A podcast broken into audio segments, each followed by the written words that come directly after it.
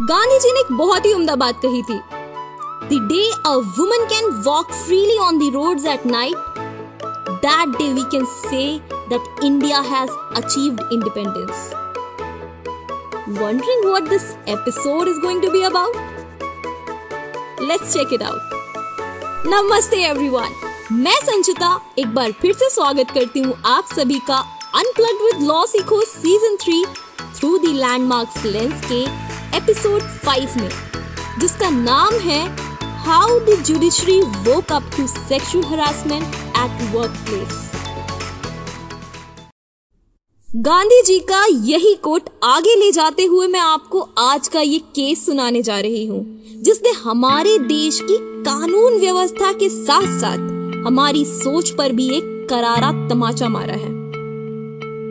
चलिए ज़्यादा समय बिना बर्बाद करते हुए शुरू करते हैं आज का एपिसोड राजस्थान अपने कस्टम ट्रेडिशंस खूबसूरत फोर्ट से एक आकर्षण का केंद्र हमेशा से रहा है।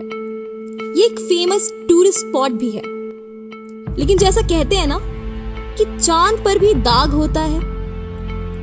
वैसे ही उस समय के राजस्थान में बाल विवाह, रेप जैसे क्राइम एक दाग की तरह थे। तो ये कहानी शुरू होती है उन्नीस से 1992 राजस्थान के एक छोटे से गाँव की भातेरी में, जहाँ पे भनवारी देवी नाम की एक महिला थी, जो राजस्थान गवर्नमेंट के विमेन डेवलपमेंट प्रोजेक्ट में एक साथी के पोस्ट पर काम करती थी। भनवारी हमेशा से ही समाज में औरतों पर हो रहे अत्याचारों पर आवाज़ उठाती रहती थी। एक बार की बात है। भनवारी ने अपने पड़ोस में रहने वाली एक महिला के साथ हुए रेप अटेम्प्ट के मामले को पूरी सभा में उठाया, जिससे उसको वहाँ के लोकल लोगों का पूरा सहयोग मिला और अपने इसी तरह के प्रयासों से वो लोगों के बीच मशहूर होती जा रही थी। मगर यही सब चीज़ें कुछ लोगों की आँखों में बहुत खटक रही थी। लेकिन इन सब के बाद भी भनवारी अपना मिशन पूरे जोरों शोरों से आगे बढ़ाती जा रही थी। ये बात है उन्नीस सौ बानवे जनवरी की। जी हाँ इस सर्दी के महीने में भनवारी गवर्नमेंट के साथ मिलकर चाइल्ड मैरिज के अगेंस्ट एक अभियान में अपना कंट्रीब्यूशन दे रही थी। उसी के चलते बनवारी एक दिन रामकरण गुर्जर, जो कि अपनी नाबालिग बेटी की शादी करा रहे थे, उसे रोकने और मनाने पहुँचे। क्यों जी रामकरण जी? बेटी का ब्याह कर रहे हो? जरा बच्ची की उम्र तो देखो। ये तो उसके पढ़ने लिखने की उम्र है। भनवारी ने बहुत कोशिश की कि ये शादी ना कराई जाए, क्योंकि वो बच्ची वाकई अभी बहुत छोटी थी।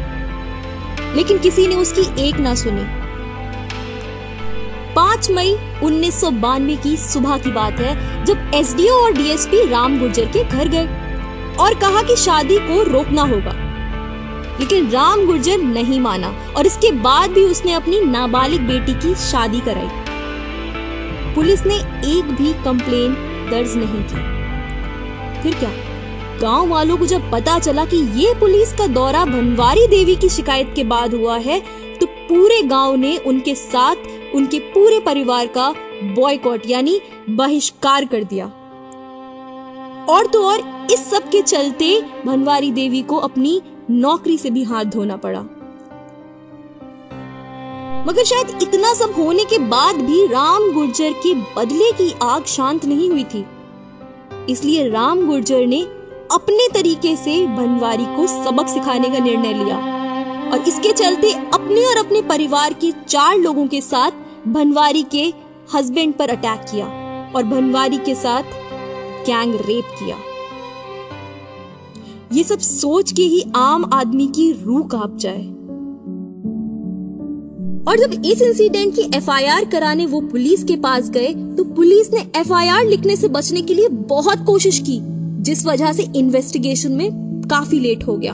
और मेडिकल एग्जामिनेशन में भी बावन घंटे का डिले आया। लेकिन इन सब के बाद भी भनवारी देवी कंप्लेन फ़ाइल करने में सफल रही।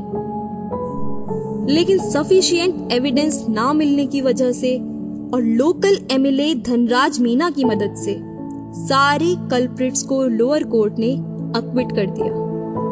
जी हाँ और जैसे ही अक्विटल की न्यूज़ पब्लिक हुई, सारे विमेन एक्टिविस्ट और ऑर्गेनाइजेशंस जो भी भनवारी का सपोर्ट कर रहे थे, उन्होंने प्रोटेस्ट करना शुरू कर दिया।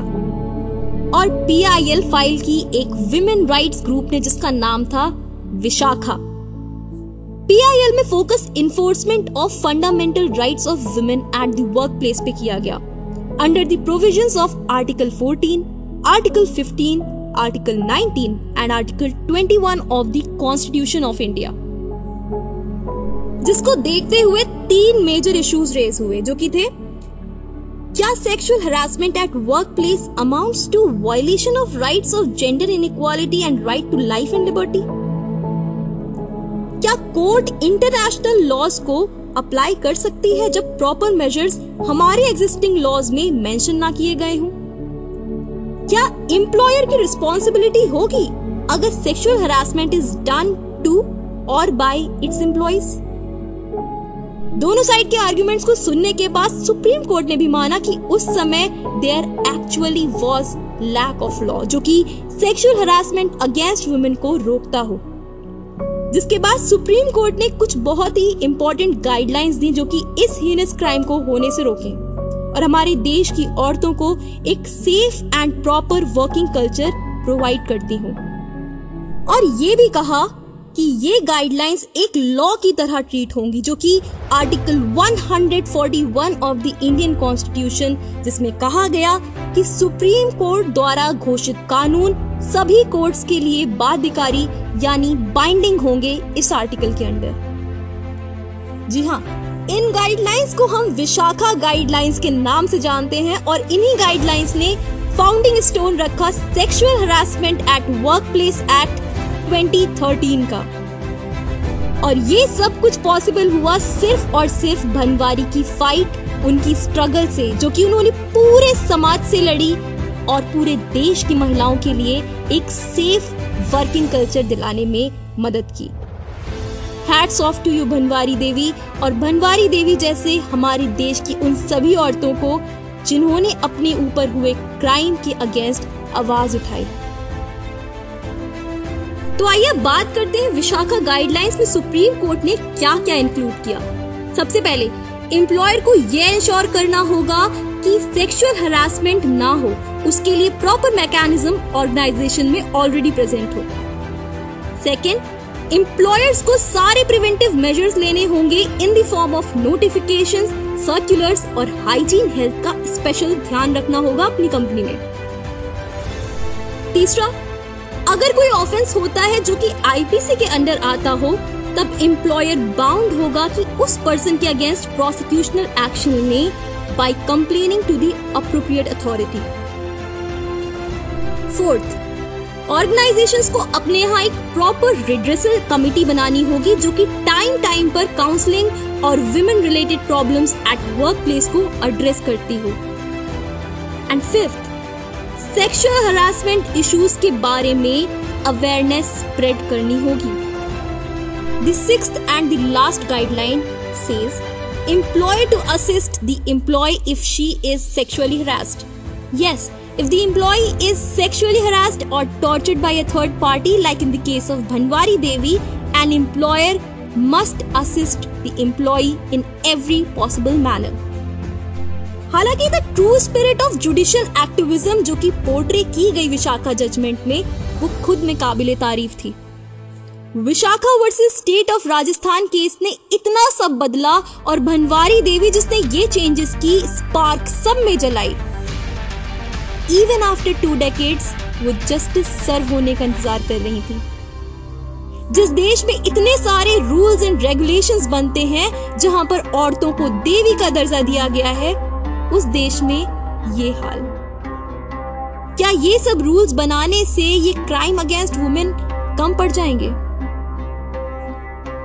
शायद हमें अपने आप से सवाल पूछना होगा कि इन क्राइम्स को रोकने की रिस्पॉन्सिबिलिटी किसकी है? सिर्फ़ लॉ एंड रेगुलेशंस की या हमारी भी